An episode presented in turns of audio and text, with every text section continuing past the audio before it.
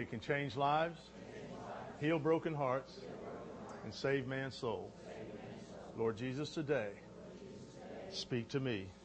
In Jesus' name, amen. Give a high five, pound, fist pound. Hug, hug your neighbor. It wouldn't hurt. Give them a hug. They probably haven't been hugged all week long, so give them a hug. All right. In in three, actually four Sundays from now, four Sundays from now, we are going to have uh, an outside the box experience here at church. We are going to have a worship service like you've never had before, like you've never experienced before. We're going to have one service that day at 11 o'clock. Do not eat. Don't eat breakfast unless you eat early because we're going to feed you here as we worship together. You're going, huh? That's all I'll tell you for now. If you read the pastory update this week, you'll kind of know a little bit what I'm saying. But uh, it's going to be a great time. You wait and see. You wait and see. That's the Sunday I don't preach anyway. That's why we have a record attendance. So uh, I'm looking forward to another record attendance on that day. Because I don't preach, you're the sermon, remember? your testimonies of what you're thankful for. And trust me, guys, we ought to be thankful for a lot of things now. and uh, let's let's get excited about that. But let me dive into Elijah because uh, my time's running short, and uh, I've got a I've got a great message to share with you today. If you were to be judged on your effectiveness and intimacy in your prayer life, how many of you would raise your hand and say, you know, I rate up there in a scale of 1 to 10. I'm up there about a 10 there, preacher. 10, 10 and a half. Any of you effectiveness and intimacy of your prayer life? All right? How many would throw their hands up if you found yourself about mm, 5, 6, intimacy, effectiveness in prayer? Okay, good, good. There's a few hands, good. Or how many of you would really be honest and say, Preacher, I'm in the basements, really. I'm at a minus one, maybe a, maybe a two. I don't know. I'm way down there. Probably zero. Any, any of you on there? There we go. All right. Let me throw out a few good questions for you about prayer. Is God really there? Can He really hear me? Is He listening? Well, you know, if the truth were being known and we were really being honest with ourselves, we might even say, Pastor, does prayer really even work? And by the way, I want to thank uh, Peggy Morrow and her daughter Ray for getting our prayer blanket ready for this morning. Uh, we had run out of material here, and the person who normally helps me with that I knew was going to be gone today. And Peggy and Ray came to my mind. So I had Tammy call them, and boom, here we had a blanket. So thank you guys for, for pitching in and taking care of that for us so we could have that blanket ready. It's great to know that there's more people than just one or two that want to serve God. Amen? Awesome. Awesome. Maybe you've been praying about your marriage and you're hoping that that marriage will get better or it'll get more exciting or whatever. And you're not seeing much movement there. Maybe it's uh, relationships with friends or relationships with your kids, or it could be your job situation, and we've got several facing that. And we've seen God come through in some, and, and others have still been just hanging on, wondering what's going to go on. So there's just a lot of things that we've been praying about, and you've been praying about, and you're see, and you're just going on. Maybe it's addictions that you've been fighting, same ones year after year, month after month, and you keep battling with the same addictions, and you keep wondering, am I ever going to get through with this? Am I ever going to break this? Well, when we dive into this section in Elijah today, and we're going to be in chapter 18, we're going to pick up at verse 41. So if you got your Bibles, turned there. We're going to see it up on the screen, but I always like it when you're looking in your Bible.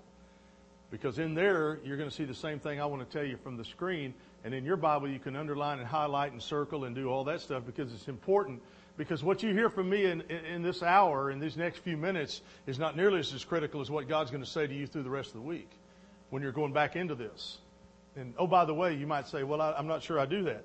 At the end of every outline, you've noticed I've had discussion questions. Those discussion questions are for you in your quiet time to discuss with God. Because I believe that you will never grow beyond where you are unless you dig in deeper and go beyond a Sunday morning service. It, it just won't happen. If you really want to learn the Word of God, become a teacher of the Word of God.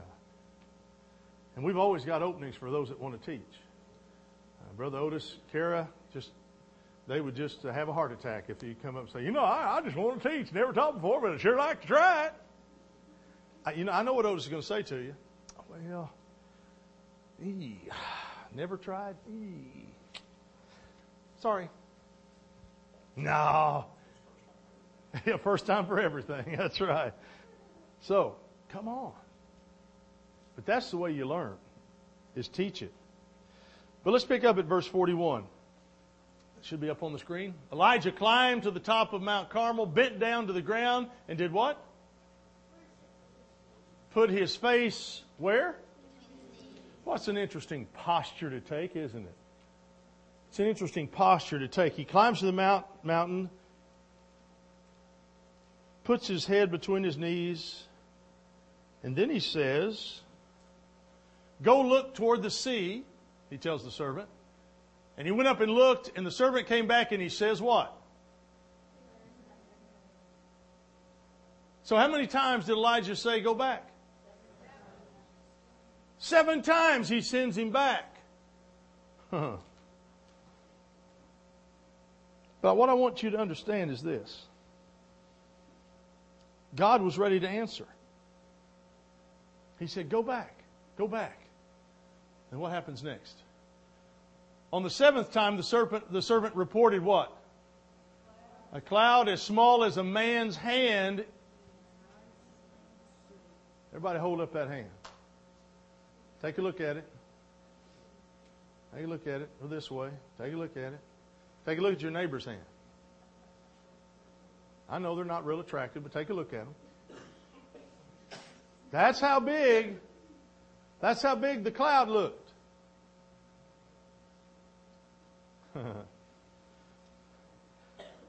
I want to deal with you today.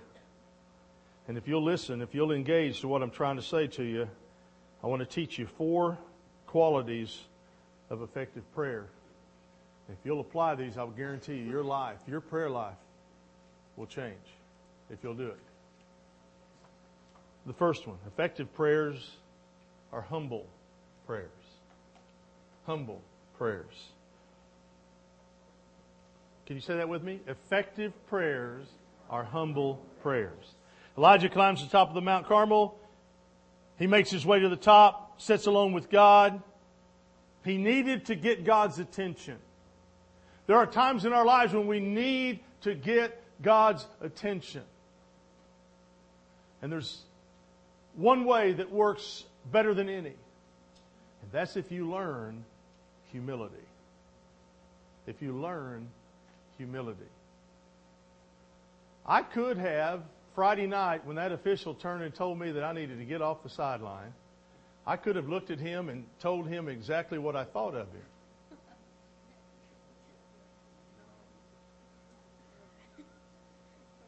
Somebody said, Well, why didn't you say something back to him? I said, Because he is in a position of authority in that moment in my life. I didn't argue with him. I didn't agree with him, but I didn't argue with him because he was in a position of, of authority. Amen? You're speeding down the road. There's a lot of other great crimes going on, and that policeman ought to find them and, and pull those guys over. Amen? But why he chooses you out of all the people? And you're late for an appointment anyway and he's going to pull you over for going two miles over the speed limit. I got you. I'm with you. And you can get out of the car and you can rant, rave, hoop, and holler all you want to. But you humble yourself in the midst of that authority. When you're sitting before God, it behooves us to submit to his authority. We don't need to come demanding, we need to come seeking. And so he's there. He's humbled himself. He's physically humbled himself by putting his head, his face between his knees. And at this moment, at this moment, he realizes we need rain, God, but it can't come until I humble myself before you. In James chapter 6, God opposes the proud but gives grace to the humble humble ourselves before the Lord, and He will lift us up. He will lift us up. In Psalm chapter 3, it's not in your outline, this is, this is a, a bonus verse for you. In Psalm chapter 3, when, you, when all the world seems to be against you, and I don't care what it is that they seem to be against you about. In fact, in Psalm 3, it says, My enemies are many, and they are saying of his soul, it is worthless. Then the next verse, David says, But you, O Lord, are the lifter of my head. You, O Lord, are the sustainer of my spirit. so the world will beat you up, shove you down, but our God, our Lord and Savior Jesus Christ, He will lift you up.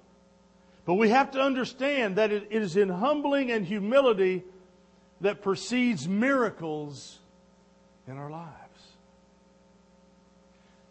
One thing I, have to, I had to learn as a, a young man is the sooner I learn to submit to authority, the greater the blessings come in my life.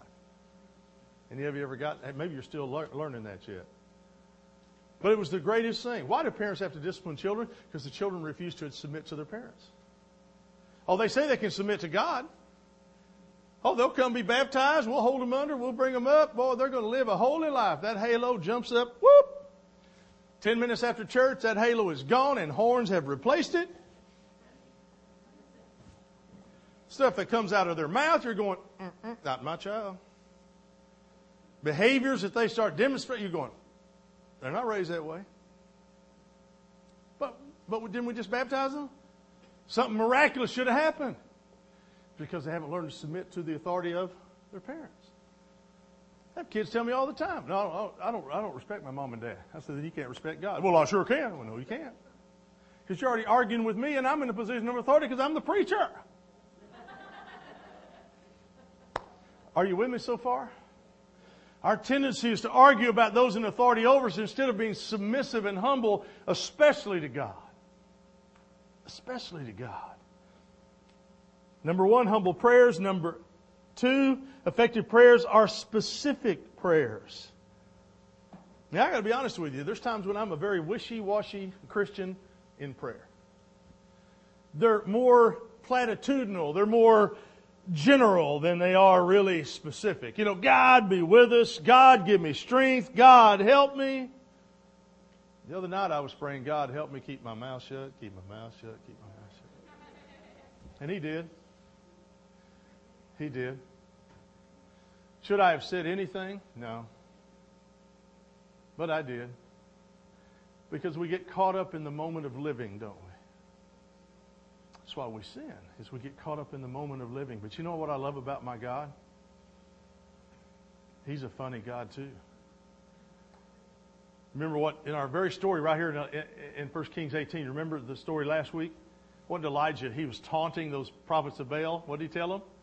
Is your God sitting on the on the throne? That's where men sit a lot. Yeah, is your God sitting on the toilet? That's what he said. That's what he said to him. Isn't that awesome? In your translation, it says, Is your God busy? But in the literal translation of Hebrew, it says, Is he sitting on the toilet? I love it. I love it. But we must be specific. Elijah tells the servant, Go to the sea. He went and he looked and he says, There's nothing there. But he was specific and he wanted God to respond. And so he asked God specifically for a blessing. And he asked God specifically for rain. I want you to see a video, I hope, of a girl named Bethany. We're going to see if this happens. All right, Brother Jeff? Let's pray that it does at every turning point, I felt like God was lighting my path. But it wasn't like a big spotlight that was going out in front of me so that I could see the end destination. It was more like just lighting my path step by step. I love running, and I had been training for my marathon for six months prior to my diagnosis. I had never really done regular breast checks or anything like that. But for some reason, I don't even know why, but for some reason I just felt like I needed to do one, so I did one. I felt a strange lump I didn't really think anything about it because I was 25 at the time. And so I went to a walk-in clinic and the doctor there basically told me, don't worry about it. It's not anything. If I were you, I wouldn't even go get it checked out. And once again, I felt like it was God just saying, you need to get this checked out. I had two biopsies done and it was three days after Christmas. I happened to be holding my baby niece when I got a phone call and she said, You know, I have some bad news for you. You, in fact, have breast cancer. And the first question that I asked her was, Well, can I still run my marathon? She said, Yes, you can run your marathon. I had been training with some friends from my church. We were all going to run the Disney Marathon together. So, January 7th, 2007, I ran the marathon. Some of my friends had known what was going on, but a lot of them didn't. And I just told them, I said, you know, I'm really going to need your support right now. Here's what's going on. And they prayed for me right there on the spot, and they were very supportive and very encouraging. I definitely knew the importance of prayer prior to my cancer journey, but it wasn't until I went through that process that I really understood the power of prayer. I knew that I was just about to start my last semester of law school, and I knew that there were some decisions that needed to be made regarding whether or not I could actually finish law school and still go through cancer treatments. And I felt like God was leading me to continue on with law school and to go ahead and finish my last semester because I was so close. I had met with a chemotherapy doctor, and she informed me that there was a possibility that the chemotherapy treatments that I was going to be going through would cause me to become infertile. I've always wanted to be a wife and a mother, and the possibility of not being able to have children was was just devastating to me. I think I actually cried more about that than I did about the fact that I had breast cancer. I think it was the effects of what it could have taken away from me. And shortly thereafter, I started my treatments. Chemotherapy is not a fun process. It makes you feel horrible. It caused me to lose my hair, which was pretty rough just being just being a female and being single. I kept wondering, you know, is it possible that a guy could love me bald? Um, so I remember sitting there in that chemo chair with my law books and my and my laptop there, just trying to do what, what I needed to do to be able to finish that semester. After I graduated law school, I had gotten a call back from this one particular law firm, and I came in with my bald head and my suit on, and I met with the head attorney, and it wasn't very long after starting to talk to her that she let me know that her husband had also gone through cancer treatments. And so, right there, it put me at ease just knowing that she understood that someone with cancer can work and still have a life even though they're facing this terrible disease. I got home, and it wasn't but 45 minutes later that I got a phone call, and she let me know that I had the job and I'm still there. I felt like prior to being diagnosed with cancer, I would pray when things were kind of going wrong, you know, and just asking God to make things better. It wasn't until after I got through some of the worst times that I really started being able to look back and see how God had answered prayers. Well, if the cancer ever does come back, I still know that God's in control and I still know that there will be a purpose in that. And I just have to trust Him in the process.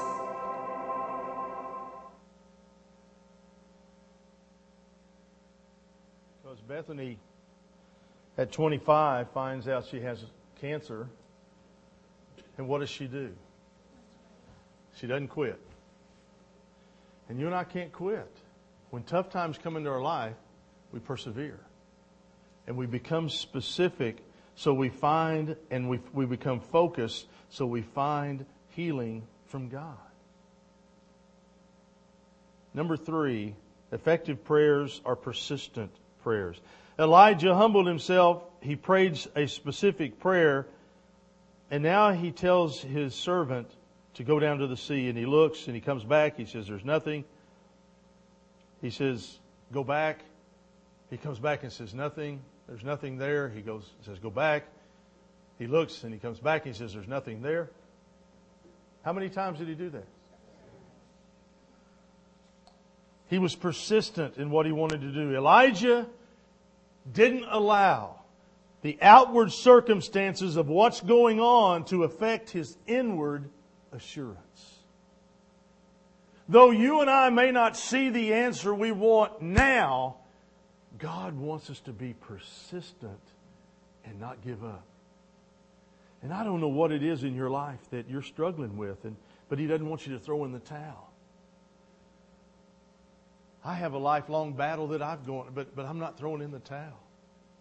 Every day is a new day. Every day is a new opportunity. And so we have to get up and put our feet on the ground and trust that God will lead us that day. And we'll have the strength that day to overcome. Because you see, we're not promised tomorrow. We're not, pro- we're not given any hope of yesterday. We're only given today. That's why it's called the present. because it's given to us every day. And if we'll be persistent, I've told you that my oldest brother found the Lord. I've been praying for him for over 32 years. And he found the Lord. Hallelujah. Hallelujah. The emails I was getting from him, I knew something was going on. But I didn't know how far it had gone until we were at my mother's funeral. And he told me. That's exciting, folks. So maybe there's somebody you've been praying for to, to know to know the Lord and come to the Lord. Don't give up. Don't give up. Be persistent. Stay with it. Maybe it's a habit. I don't know what it is, but stay with it. Maybe it's those finances. Maybe it's broken relationships. Maybe it's a marriage. What have you quit praying about? What have you quit praying for that you need to start praying for again? I, I don't know. You fill in that blank. Number one, effective prayers are humble prayers. Number two, effective prayers are specific prayers. Number three, effective prayers are persistent prayers. And then number four, effective prayers are expectant prayers. They're expectant prayers. Now, Elijah humbled himself, was specific, was persistent, but he didn't quit. Because on the seventh time he sent the servant, the servant comes back. And after no answer six times, on the seventh time, he says, Elijah, there is a cloud as small as a man's hand that's starting to rise from the sea. And Elijah could have said, just a small cloud. What color was it? How big was it? Hmm. That's the best you can do. Isn't that us? That's how we pray. I mean, we pray, boy. And for him to send us a palm sized cloud in answer. Remember the skit that Mark and the kids did from Dallas a year ago when they came out with the little bitty bottle of Coke? or the eight ounce thing, and then the next one came with a bigger one. And then finally, I think Mark came out with a three liter one, you know. And the, and the girl that got that little bitty one, remember what she said? Well, why can't I have what they've got? And Jesus kept saying, I gave you what you needed. No, but I want this one. I want the three liter. Because we believe that if we're going to get three liters worth, then we're going to be a whole lot better off. Well, the problem is everybody that got the bigger one needed the bigger one. Because God will answer as God needs to answer in your life. Amen?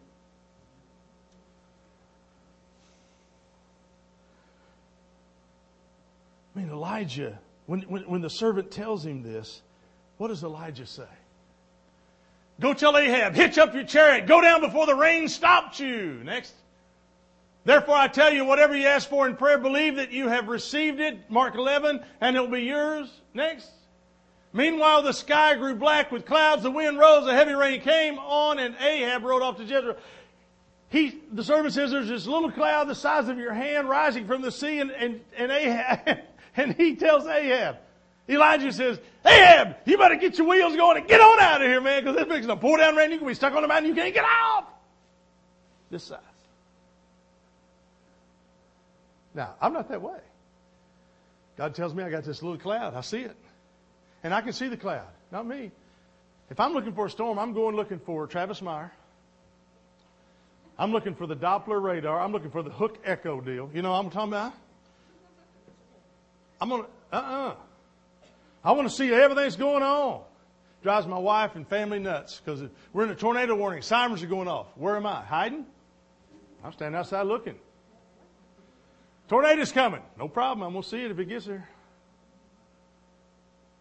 I learned that from my grandmother. She used to sit on the porch and rock while they went down the street. That's her, you know. She's a wild woman. But Elijah, he got all excited. He said, We're fixing to have a monsoon, we're fixing to have a thunderstorm, and it's coming, but, but the cloud's only the size of a man's hand. See, God can do immeasurably more than we think or ask. Hmm. So he says, starting in 45, well, you better get going.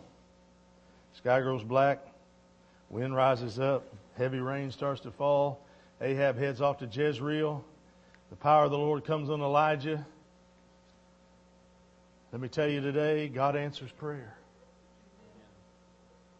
God moves supernaturally on behalf of His people. Now let's go to prayer. God, would you move us? Would you stir us? Would you change us? There are some here this morning. It's been a long time since they've connected with you through prayer in a real, intimate way. Maybe you've stopped praying for somebody. Maybe, Lord, they've not humbled themselves before you. Perhaps they would say, God, I need to re energize and transform my prayer life. I believe there are some here today that this is the second or third or sixth time that they've asked you. They've not seen you. They've not heard from you. They don't, they haven't sensed your presence. They've, they've just kind of stopped praying. God, I want those people to know that you understand, you hear their prayers, you understand their pain, you care about their pain. When you came to earth, you came here for each of us. You came here to take our sin upon yourself. You came here to take our lust, to take our addiction to pornography, to alcohol, to failing marriages, our struggles, that cause pain, our broken relationships, you came to take that upon yourself. You went to the cross with them, you died for them, and three days later you rose again. And God, here's what I know that you stand before us, you fill the gap, you pursue us, you want a relationship with us, you want to forgive us. You want to free us from sin. You want life to have meaning. You want it to have purpose. And God, I believe that if, as we speak your name right now, that you will draw, you will draw us to you. In fact, you tell us in Scripture, Come unto me, all you who are heavy laden, and I'll give you rest. God, I want to encourage and challenge those that are struggling this morning to not run anymore. I want to ask them to let you be their Savior, their Master, their Lord. I hope they will say, Pastor, I need Jesus today. I can't live this way any longer. God, I need you. I know these folks need you. So would you save us, change us, come into our lives?